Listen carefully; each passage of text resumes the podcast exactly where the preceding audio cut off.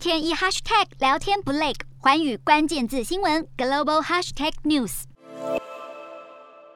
美国拜登政府五号宣布最新一波对台军售，预计总额为九千五百万美元，和台币超过二十七亿两千三百多万。这将是拜登上任后第三度对台军售，和今年二月份总额达一亿美元的军售案不同之处在于，二月军售主要是爱国者飞弹的工程勤务以及飞弹效能监测计划的设备与服务，这次则是派遣专业人员到台湾来提供技术支援。美国向台湾地区出售武器，严重违反一个中国原则，严重干涉中国内政，严重损害中美关系。中国先前多次痛批美国对台军售是干涉中国内政、损害中美关系，但美方再次重申，军售案是基于《台湾关系法》，符合美国国家经济与安全利益，有助于提高台湾安全，并维持区域稳定发展。另外，美国、英国、澳洲组成了三方安全伙伴关系，并宣布将共同发展极音速、反极音速及电子战军力，彼此间会扩大分享情报，深化防卫科技创新。